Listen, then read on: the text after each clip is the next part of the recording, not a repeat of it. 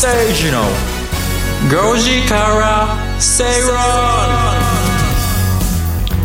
4月18日月曜日リスナーの皆さんこんにちは。吉崎誠二です。アシスタントの内田まさみです。始まりました。始まりましたね。なんかこう。いつもと始まり方が変わったんでちょっと今どうしようかなと思いました。いつもね月曜日だけ僕が結構大きな声で、えー、バーって叫んで、ね、叫んでたんだけど、はい、まあ、今回からいつもあの他のカースイと同じようにえー、ジングルから始めようっていうことになりましたので。統一感を出すと。出すということで、うん、今回から変わりましたのでちょっとだけ今ずっこけた感じで そうなんですよ。あれなんだっけっていう感じでした。はい。Here we are って言えなかったですからちょっと今今言っときますね。はい。どうぞ。Here we are! 違う。Here we go ですね。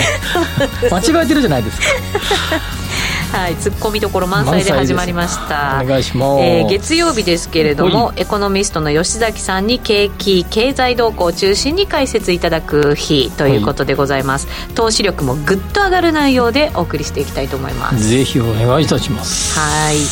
えー、さて今日は番組前半では、うん、経済マーケットニュースをフラッシュでお届けします現在の経済産業の動向がはっきりとわかると思いますはい、選べ選んどきましたよ。そうですね。7つか8つぐらい、はい、はい、ありがとうございます。そして時流潮流政治流のコーナー。えっ、ー、と今日はですね経済景気マーケットのポイントとなるニュースをピックアップして解説していくということですね。はいそうですね。はい、はい。これもお楽しみに、はい、そして番組後半ですが深読み経済指標のコーナーです。今日取り上げるのは今日は、えっと、うん、ついこの間ね、えー、2021年分の日本の人口について人口。総務省から発表がありましたので、はい、それについてズバズバズバッと深掘りしていこうかなというように思います。お願いいたします。それで最後は、えー、正論ね。正論。どんな結論になるのか。前回は何喋りましたっけ？えー、忘れましたがえっとあれですよ。マスクじゃなかったですか？粋な計らいですよ。粋な計らい。です一郎の ANA が51番搭乗口からとかっていう。そうでもっと日本人日本は粋なことをどんどんしようよって話でしたが今回のテーマは後で発表します。はいわかりました。最後まで聞いていただけるとね。わかると思います。それがわかります。はいぜひぜひお楽しみに。なんか日経の予感今来て見てたら、はい、トップニュースは中国の GDP が4.8%増と。うんいうようになってます、ね、インフラ投資が支えということですね、うん、中国ねロックダウンをしてね結構ぐっと絞っているにもかかわらずね、はい、3月分はでもちょっと伸び悩みなような状況というような感じの数字でしたが。そうですね。ちょっと気になったのが、うん、トヨタが5月の生産計画について発表して、うん、またなんか少ないみたいですよ。ああそうなんですか、うん、これでもねなんかどっかのあれ月どの月曜日ですか喋ったと思うんだけど頼んでた車が来ない、ああ多いですよね。ね中古に皆さん流れてて中古価格が過去最高ぐらいに来てるわけでしょ、まあ、なんかそれは住宅とかマンションでも似てるような感じですね。そうですかまあ、その辺もあの後でちょっと触れてみたいなと思いますが。はいお願いいたします。まあでもいろいろ話もあります。今日ね喋、えー、りたい内容がいろいろあるんだけど、うん、まあちょっと今日月曜日なんでね、はい、内田さんと2人の2人トークの日なんで、はい。まあ、いろいろ楽しい話もどんどんできたらなというように思います。そうですね世の中なんか嫌なニュースばっかりですからね。そうそうだからねなんか月曜日の朝の僕の番組でもそうですけど基本的にはポジティブなことを言おうとネガティブな記事に対してでもさとこんないいところもあるよっていう話を、うん積極的に取り入れてますからね。そうですね。そしてどこかで切り替わっていく、うん、ね、わけですからそういうなんかこうタイミングを探るっていうのも、うん、そこにチャンスが生まれてきたりしますもんね。そうそうそうまあそれまあ変ネガティブな状況があってもですねそれを変化のチャン変化のチャンスとして捉えるっていうことがやっぱりね重要じゃないかなっていうのと思うのともに、まあ、こういうなんかそういうことが起こった時もですね、まあ、それを機に新たなきっかけになればというような思いを込めて皆様にいろんな情報をお届けしたいなと思います、ね、はいお願いします。ぜひぜひポジティブな話題をですねツイッターでもつぶやいていけるいただけると嬉しいなと思います、うん、えっ、ー、とハッシュタグつけていただいて「ご時世」うん。GOJISEI でつぶやいていただけると嬉しいなと思います。先週このえ月曜日かな？火曜日かな？なんかで吉崎さんの声に癒されますって。紹介したじゃないですかですよね。月曜日ですよ。あれなんかやらせちゃうかっていうふうに僕の友人が言ってたんですけど、はい。やらせではございませんので。そうなんですよ。ちゃんと届いたんですよ、ね。やらせじゃなく。はい。そんなことも、えーいただけたらなというように思います。待ってます、はいそれでは進めていきましょう。この番組はロボットホームエアートランク東京アセットパートナーズ各社の提供でお送りします。吉崎誠二の5時から正論。さて吉崎誠二の5時から正論お送りしています。ここでは経済マーケットニュースをフラッシュでお届けしていきましょう。はいお願いします。はい。世界の食料価格3月は過去最高となりました。アメリカの CPI3 月は前年比5%上昇。40年ぶりの伸びが継続しています。ロシア産木材ウクライナショックで高騰。マイホーム価格に波及か。日銀総裁急速な円安はマイナス。国会で牽制発言です。相続土地の節税効果大きく。二次踏まえ特例を活用。駆け込みジュニア NISA ルール変更で使いやすく。当初一時500円超下げましたが、えー結局ちょっと下げ渋って終わりました。原油相場上昇で売りが出たということです。えーっと最終的には300何十円でしたはいそうでしたね。ねですよね。はい結局大引けは293円安で終わりました。2万6799円です。なんか500円ぐらいこう下がった時にご前場がそれぐらいで終わってましたよね確かね、はいそうんですなかねちょうどランチする時にちょっとランチしながらちょこちょこスマホでこう見てたんですけど、うんまたまた気にすか？るんですね。はい。なんかまたかってなんかまたが落ちたの？みたいな感じでしたよね。なんか下げるのも慣れちゃったしまた上げるのもなんだかどっちだかよく分かんなくなりますね、もう2万まあざくっと2万7000円に対して500円のアップダウンですからね。まあまあですよね、うん株だけじゃなくて為替もね結構ね乱高下しますからね。為替今いくらぐらいですか？今ドル円だと126円66銭から67銭です。はあ。今日の高値が一応今日の午前中につけた126円70銭台というのがありましたので。そうなんですよ。一回その黒田さんの発言でちょっと下がりました。50銭ぐらい下がったんですうん。ねそれでも。うんうんうん。でも結果戻してるってことですからあんまり効果がなかったのかどうな今日のか国会で喋られてたんだね確かね。そうです。ね。はい。昨日そうそうガソリン入れるとあ今油はちょっと落ち着いてきたでしょ？でも90ぐらい？えーといやいやいやいやいやあまだ。先週末100ドル超えてましたよそうかねそうかそうか。そうなんですよ。3月の末か4月の上旬に1回923とかまでいったでしょ？はい。あのまだ回復あの良くな良くなったっていうか、あのこう値段が下がってきたけどまたそうなんだ。そうなんですよ。昨日あの車でちょっと外出しててガソリンを入れたんですけど、ガソリン入れる時って結構ああのゼロになってもピーとかつっても、はい。もうちょっと走れるかなと思って。そうなんです。ギリギリまでね乗っちゃう時ありますね。乗っちゃってたんですけど、ええ。そうするとこうバーンってこう油入れてると9990円でしいや本当そうです。桁違っちゃいますよね。たでなんかあなんかこうガソリンピあの今セルフでやるとさ自分でピッと押すとさもうちょっと入れられてるじゃないですすか、トロトロトトロトロトロロって入れられるじゃないですか。はいなんか記念にピタッと1万円に入れてやろうかなと思ったんですけど、はい。100あなんか1万円払うのすんごいなんか重いなって気がしてうん。990円でピタッと止めましたけど。そうなんですよね。今日実はその石油の会社にインタビューに行ってたんですよ、うんうん。経営者インタビューで、はいで今まだそのまあ政府からのほらお金も出てるから止まるんですけどやっぱりこの状態が長く続きすぎちゃうと今度やっぱり皆さんが乗らなくなっちゃうって言って車うん。に消費減退になっちゃうのでそうなった時がやっぱり怖いよねっていう話をしていて。ね、どれだけこの状態が続いちゃうかどうかっていうことですよね。もうなんかあのこのウクライナがうんぬんとかの前から高かったじゃないですかずはい。っとまあねこれでも逆にウクライナのやつでいくとあのえっと、ガスのやつパイプラインのガス通してますよねロシアと日本って、はい今週 G20 があってアメリカロシアがまあねの外務大臣、えーと外えー、と財務大臣がネットで参加する予定にしてるんだけど、ロシアが参加するんだったら、アメリカの財務大臣は参加しないって今表明してるじゃないですか。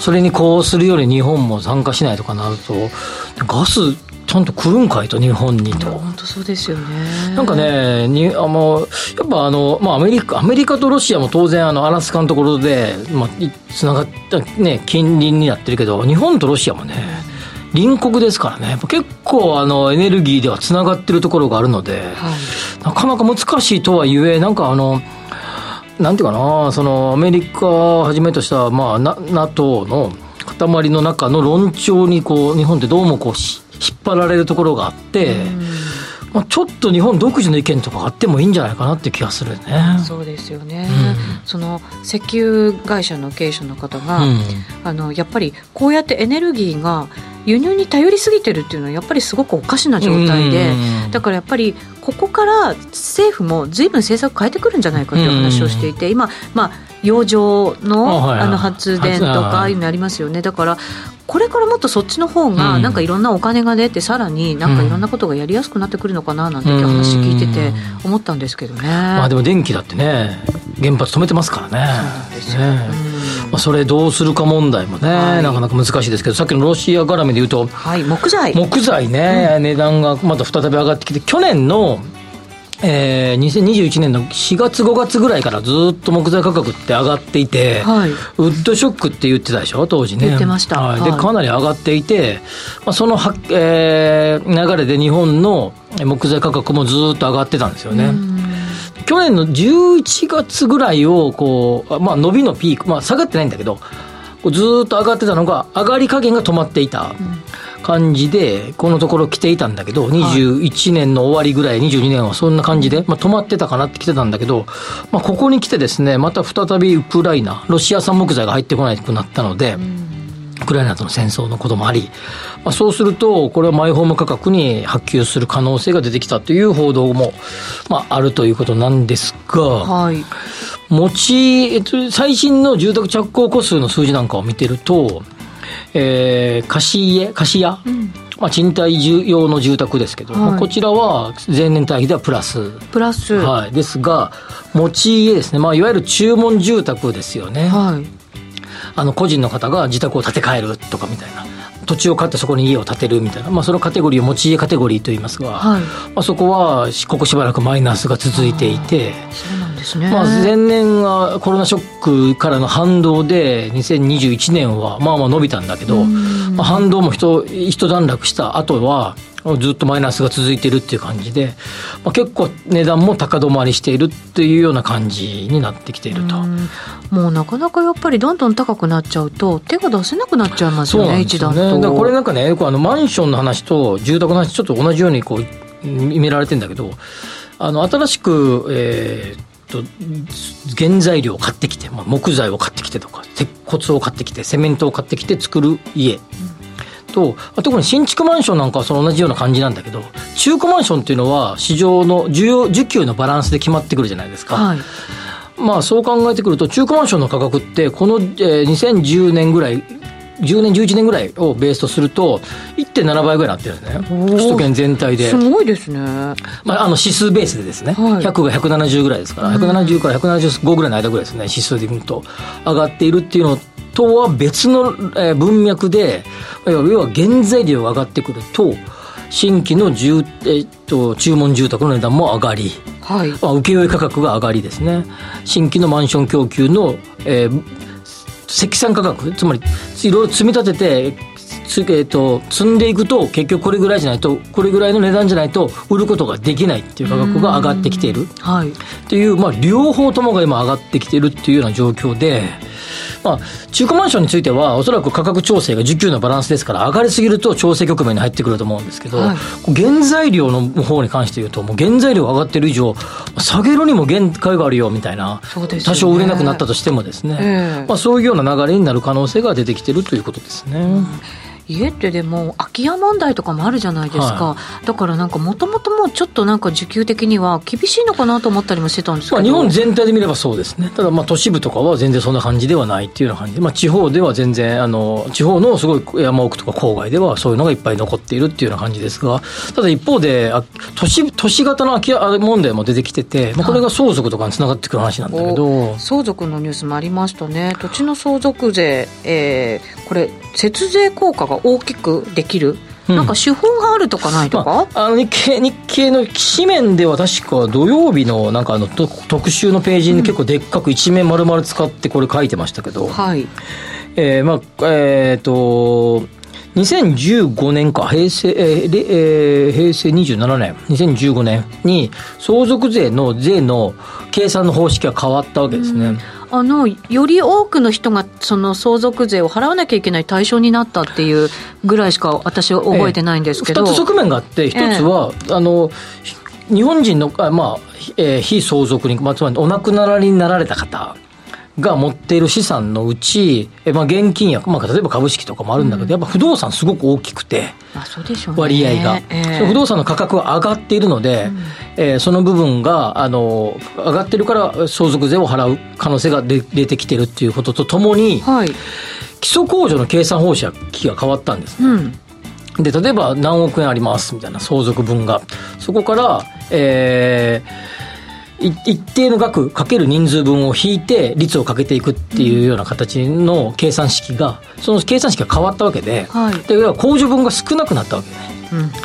うん、控除が引いてマイナスになれば当然税はゼロなわけですから、はい、控除する部分が減るとその部分が増えてくるわけじゃないですか。あの、はい、実際適用される部分が。そうですね。払わなきゃいけない金額も増えるし、対象の人も増えるし。増えるしってことになってくるということで、まあ、それが増えてきてでそれに対して不動産をのうまく活用すれば不動産で、えっと、土地の価格不動産の評価額が変わるわけですね。例えば、人に貸してる不動産っていうのは大体7掛けぐらいになるわけですよ。はい。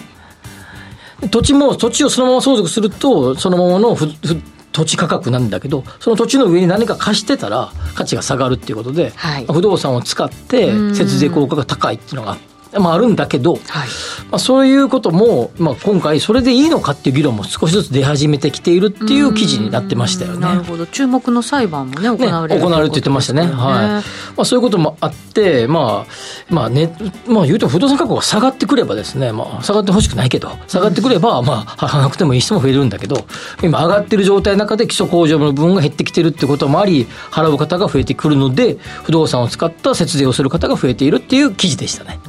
なるほど。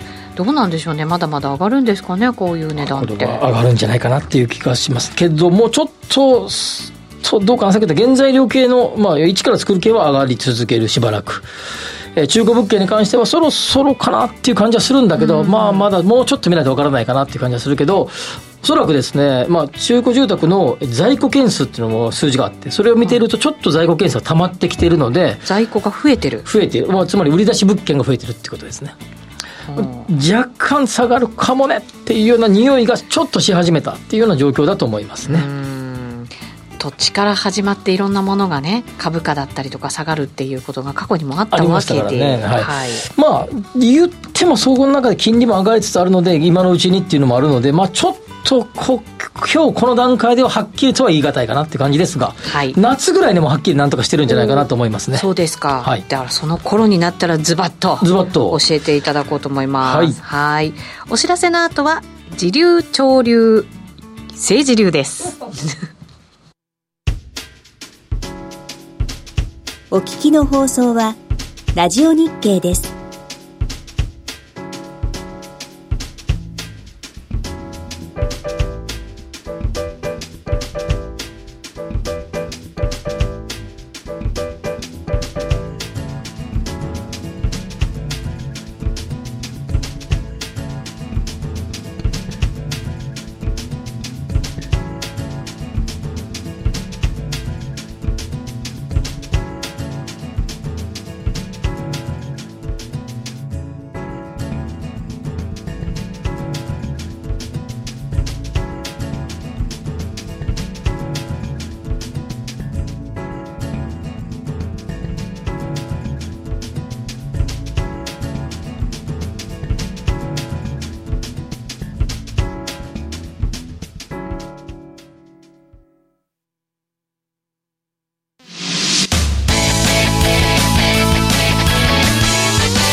誠二の5時から正論。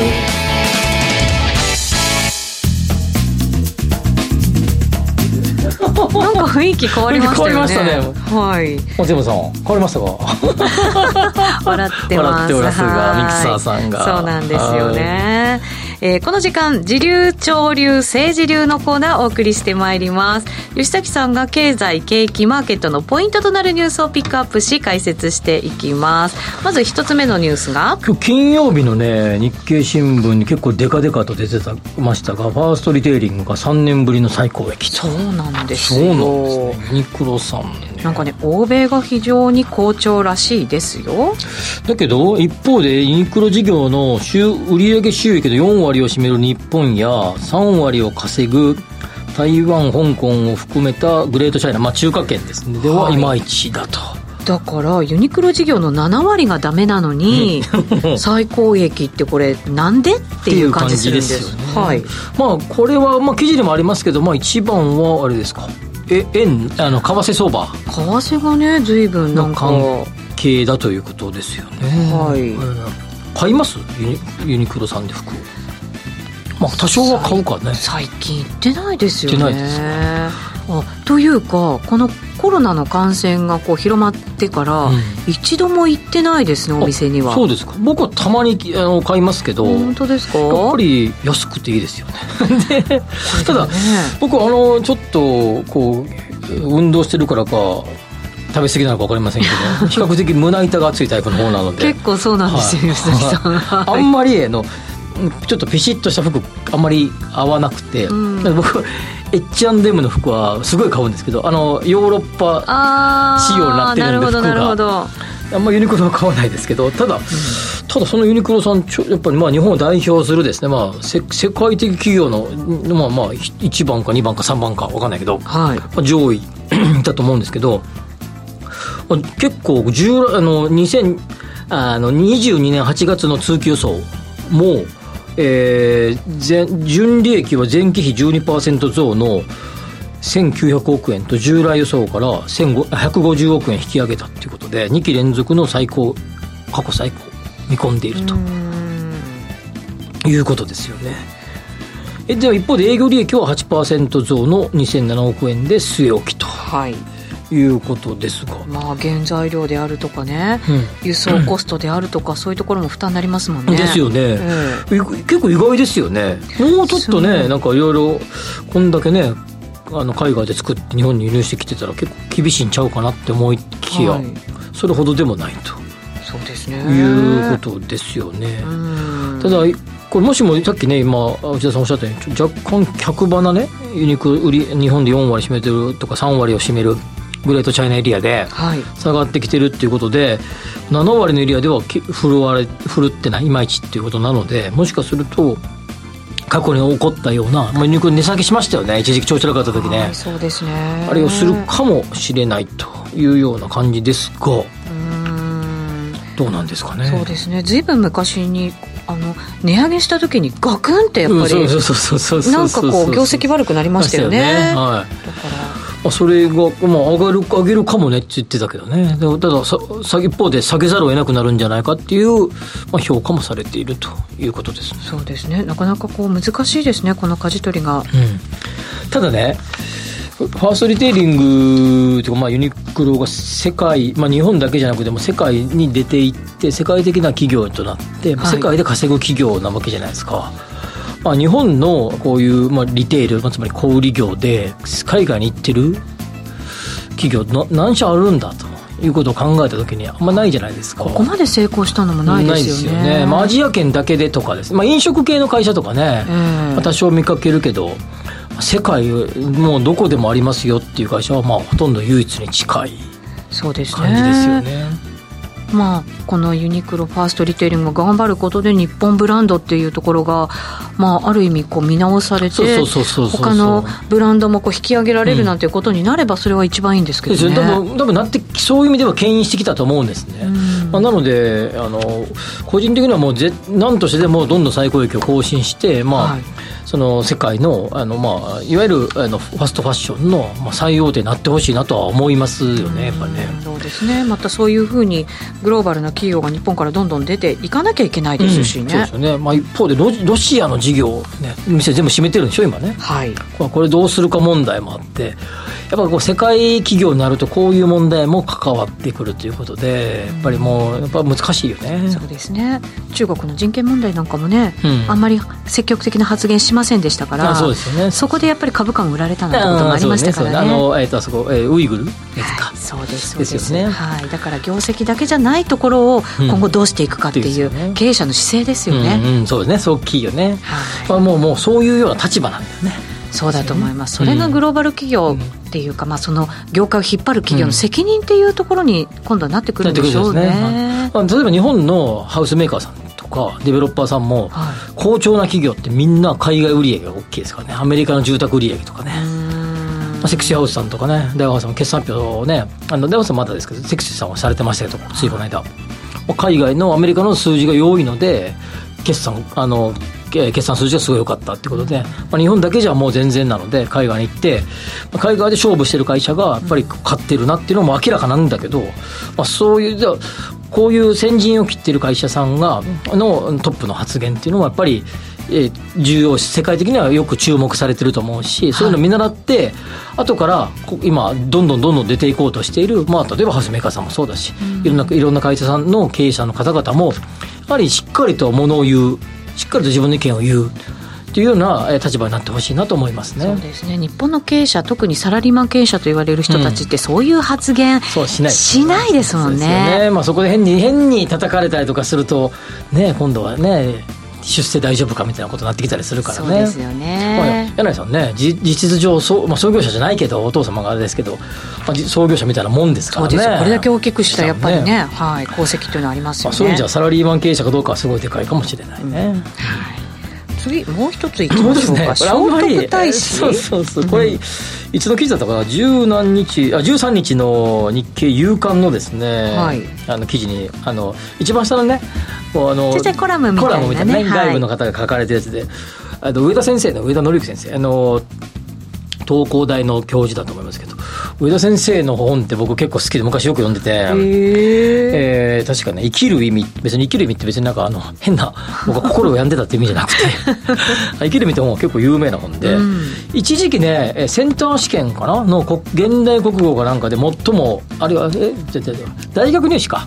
で最も多く使われた本だったね、あそうなんですね。そういう本書かれててもうすんごいもうね文章のすごい上手でね。お確か奥様はあの NHK のアナウンサーだったと思いますけど、はい。そうなんですね。でこの上田先生が書かれている文章の中に、まあ、聖徳太子のやつがあって、はい。聖徳太子が自分が小学校で習った時は、えーまあ、こんなふうに習ったんだけど、今は違うように娘さんを習っているっていう話がこれ書いてあって、どんどんどんどんあの時代とともにですね 変化すると。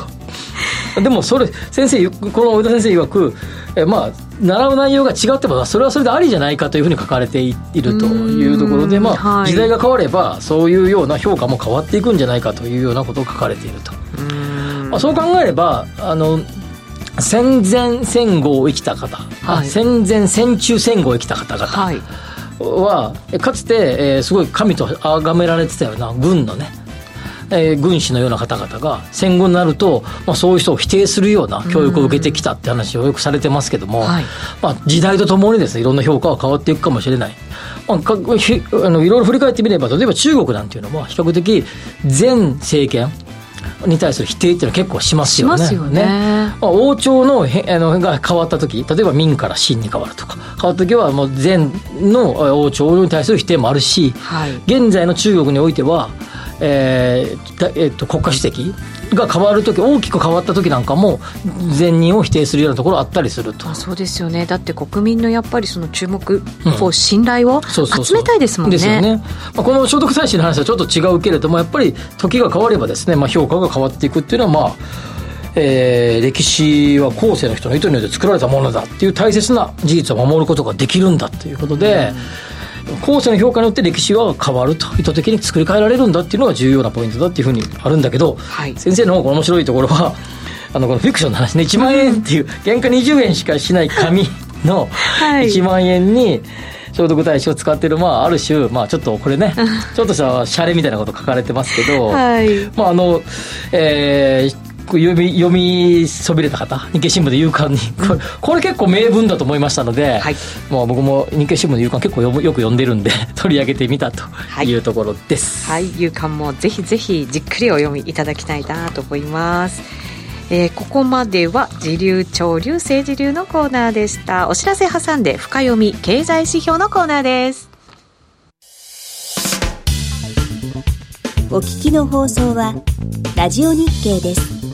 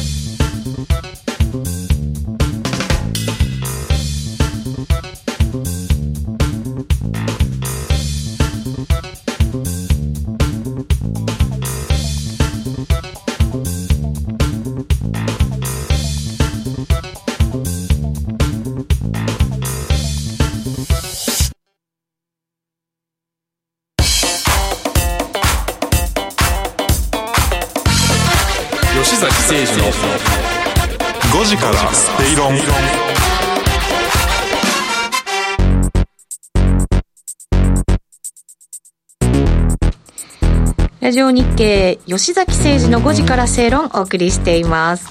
この時間は深読み経済指標のコーナーです。今日取り上げるのは人口とおっしゃってましたね、はい、日本の人口ですがちょっとはい。突っ込んでませんでしたね、ここのジングルもちょっと変わりましたね。確か。これ変わりました？変わってないです。変わってないそうです。変わってない。そうです。か私聞いた記憶があるなって思ってましたよ。失礼しました。今日は人口のお話をしていきましょう。はい人口。えっ、と2021年分の日本の人口が発表されたと。まず人口について言うと、人口で一番大きな調査は国勢調査。国勢調査はい、5年に一度行われます、で、えー、と5の倍数の年。なので、20 2020は5の倍数なんで、はい。2020年は、えー国勢調査が行われた年。はいでえー、と10月に基本的に国勢調査が行われて今回コロナのこともあったのでなんかあのネットでもできますよとか新たなえーなんか書いておくれだけじゃない方法も今回取られてましたけど、もっと早くそうなるべきですよね。まあ、そこは あそこは？そこはまあ突っ込まそこは突っ込みどころ満載ですが、まあ突っ込まないようにしておいて、はい、思わず言っちゃいました。はい。1920年大正9年から行われている、えー国勢調査なんで長い。気づきました今？2020年100周年だったんですよ。この間が。そうですか。おめでとうございます。っていうことなんですが。誰に言ってるのかよくわかんない。わかりませんはい。で、えーまあ、それが5年ごとに行われる国勢調査、はい。でその間々に、えーなんていうの毎年毎年えーももっと言うと毎月毎月出てるんだけど、人口の、えー調査があ人口の推推計はい。が行われてい行われている。るいると。それが総務省から発表される、はい。で2021年分が発表されたとはい。いうことですよね。そうですね、はい。総人口の中では64万人減少の1億2550万人になったということで減少率が最大なんだそうですよ。そうですね。減少率が0.51%のままですかね、そうですね。減少数は64万4千人ということ。でまあこれはですね、まあ、いろんな、あの記事にも出てますけど、まあ、とにかく一番は、えっと、外国の方々の、えー入国が少なかった、ああそれありますね、まあ、入国者があ出国者が入国者を上回る、まあ、はい。入ってくる人が少なかった、あるいはあのもともと母国に帰られた。とかあって、まあ、プラスマイナスでマイナスが大きかったということで、まあ、これが3万5千人、まあ、ざくっと3万5千人いてまあ東日本大震災の後を除けば、まあ、かなり大きめの社会圏になっているということになります。これがまあ一つ大きなポイントでしたよと。結構注目されていたのは都道府県別に見ると東京都が26年ぶりにマイナスになりましたと。いうのが注目されてました。はい。47都道府県のうち沖縄県だけがプラスで。あそうなんですか。それ以外は全てマイナス沖縄は移住する方が多いんですか、ね、いやいや、もうそれももちろん、あるかもしれないけれども、それ以上に多いのはやっぱり出生率の高さ。ああそうなんですね。だと思いますね。でやっぱり、えっと今の、えー、30代えーぐらいかな？のあの、まあまあ、いわゆる一番あの子供を産みそうなうん。世帯のはい。数が、えー多くなってきてるっていう多い、まあ、そこがボリュームゾーンになってるわけですよね。若い世代が多い。ということですね、まあ、昭和、まあ、ここの我々が住んでいる東京とか大阪でいうと昭和40年代後半とか50年代うん。は、まあ、出生率も多かったわけで、はい。まあ、そういうような、えー状況が沖縄には起こっているんだけどそれ以外ではマイナス。ただ沖縄あ東京はい、えー流入が多多かったので、はい。本当は東京の人口はずっとプラスになっていたんだけど1995年以来のマイナス26年ぶりのマイナスということになっているということです。うんこれやっぱり家で仕事したりする人が増えたからですか？そうですよね。まず一つはあの来る、えーとまあ、大学基本的に人口の移動って大学の進学と就職の時にガーンと増えるんですけどはい。でこの特にまあ就職と、まあ、が一番多いかな。次が大学進学かな、でまあ、ここで、えーが数が減ったっていうこと。それとまあ、もももっと昔をたどれば95年よりか前は東京の人口ってずっと減ってたんだよ。うーん。あそうなんですか？そうです。やっぱり、えー多くの方々が家を求めて、えー埼玉県とか千葉県とかあ神奈川県とかドーナツ現象？ドーナツ化現象ですね、うん。でその後90年代の後半に都心回帰っていう言葉がはい。あー。懐かしいね都心回帰懐かしい。ねうん確かに。ね、僕が就職した頃よく言われてましたね、都心回帰はい。で都心に人が戻ってくるようになったんだ。で2000年代の前半に、えーいいろんなマンションが建つようになってタワーマンションとかでき始めたのが2000年代の前半で、はい。まあ、東京の真ん中あたりに人が住む方が増えてえ外に行ってた方々が逆に家を東京の真ん中で求める真ん中っていうかな、まあ、郊外じゃないところに求めるようになったってこともありはい。東京の人口は増えていたんだけど、まあ、今回初めてあー26年ぶりにマイナスになると。まあこれは先ほど言った出てくる人が減ったっていうのと、えー外に家を買う人が増えたっていうことですよね。うーんそうするとじゃあどうなんでしょうね。ここからまたじゃあそのちょっと周りにうん。移っていく動きっていうのが継続していくって考えた方がいいんですか？あと思いますね。これはまあリモートワークは多分戻らない、もう元に戻らないと思うんですよね。この前も銀行の人に聞いたら、うん。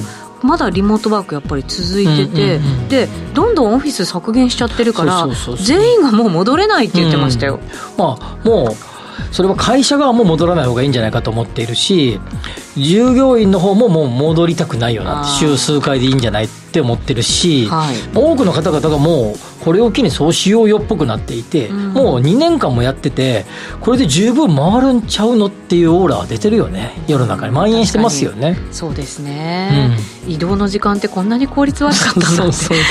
結構実感しますよね、あと今回注目されたあの2021年の数字で注目はえーっとですね生産年齢人口。そうなんですよ。これ結構減ってますよね。15歳から64歳の人口がマイナスで、えー、58万4千人。はい。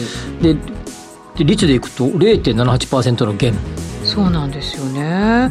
これだから今総人口に占めるうん。その生産年齢人口が6割切ってそうです。59.4%過去最低です。一方で65歳以上は過去最高の6 28.9%いやーどんどんピラミッド逆ピラミッドが重くなってっていう感じですよね。でこれに対してのいろんなメディアがその労働者人口が減ってるんちゃうのと。労働者が足りなくなってくるんじゃないの？っはて書いてたんですけど。いやいやちょっと待ってよと。い、違うんですか？65歳以上の人かなり働いてませんかとあー確かに定年も伸びてますよね。ですよね。社会進出結構してるし再雇用も結構してる会社もあると。はい。いうことでまあ確かにえ年齢的に言うと64歳え15歳から60ちょっとそもそもですね。15歳から64歳は労働者生産者人口ってなんかちょっと変だよね。この設定がおかしい。そうだよね。もう時代に合わない。そうですよね。今二十歳ぐらい15歳ぐらい18歳ぐらいからちゃうんかと思いますけど。はい。確確かにそうですよね。ああ確か10 20歳から70ぐらい取ればいいと思うんだよね。確かにそうですね。ですよね。なんかもうそれ自体ちょっと変な気もするんだけど。ええ。まあ、いずれにせよ、まあ、それを補ってるような形で働いてる人が結構いるということですよね。うん統計これ長く取ってて急にその対象変えるのって難しいんですねこれはですね前これ年比とかですねなんとか比なんとか比とかあるから あそうか。なかなか難しいと思いますうん。ね僕らは僕も講演とかしてると途中でなんか設定変わると折れ線ぐらいが変わったりすると なんかこれを主催者側からですねにはい。事前にスライドを出したら変ですよこことか言われてくるんですけどいやこれここれ変わったんですよって説明するの面倒くさいじゃないですか。はい。と同じように統計なかなか変えれないところはあるんだけど、はい。まあ、ただえーまあ、高齢者の割合はもう約3割に迫る勢いと、そうですね、社会保障費大丈夫ですかね？絶対大丈夫。どう考えても大丈夫じゃないですよ。でもこれもう社会保険料上がるのか、まあ、70歳から年金受けてるのが当たり前になるのかみたいな形で、まあ、もう世の中自体を70ぐらいまで現役世代と呼ぶような形に変えていくのがもう現実的なんじゃないかなっていう感じはするよね。うんまあ、それが望ましいかどうかは別だよ。そうですね、そうなった時の国力ってどうなんでしょうね、うん。そうですよね。なかなかでも、それがね、うん国力ね、何をもって国力っていうのは難しいけど、まあ、戦争するわけちゃうからね。そうですね、まあ、ただでもこれだけあの何ですか AI が開発されたりとか、もちろんなんか今 DX とかみんな言ってるじゃないですか、はいはい。進んでいくとするならば別にもっと効率的にうん。生産年齢人口が減ったとしたって成長できるようなものって。作れるはずですよね、でもそこが発展してるのにもにもかかわらず国力が下がっていく、日本ならではの悩みで、やっぱりこうどんどんどんどん新しいものを取り入れてるのがなかなか苦手な状態にあるって。ちょっとだけもう一個だけ喋っておきたいのが、はい。やっぱり一つあの15歳未満人口が1.65%下がってんだよね。24万7千人マイナスということで、まあ、出生率がすごい下がってきていると、まあ、婚姻率も下がってきているということ。なんだけどという方なんだけど一方でアジアの他のエリア韓国とかも0.8ぐらいですからね。出出生率女性の一人当たりの。日本は1.3ぐらいですよね。1点台の前半ぐらいですよね。アメリカで1.7ぐらい。でまあ世界的にやっぱり先進国では低い。アジアの中では中国とかは一人っ子政策を取ってるので 0, 0点台ですかね中国今やね。うんそうですね、まあ、そう考えてくるとまだ日本はそういう意味じゃまだマシという状況にあるというのがいうところです。ただ人口ってやっぱりパイが狭まってくれば狭まってくるほど当然その分そこでの市場がなくなマーケットはね。マーケットはシュリンクしてくるわけですから、はい。人口は増やさなければいけないと。これが時間がかかるんですよね。かかりまああのこの話はふ奥が深いのでこの辺にしておきましょう、はい、我々が生きてる間には増えない可能性もあるってことですかね。ですかね。はい。お知らせの後は今日の正論ですお聞きの放送はラジオ日経です。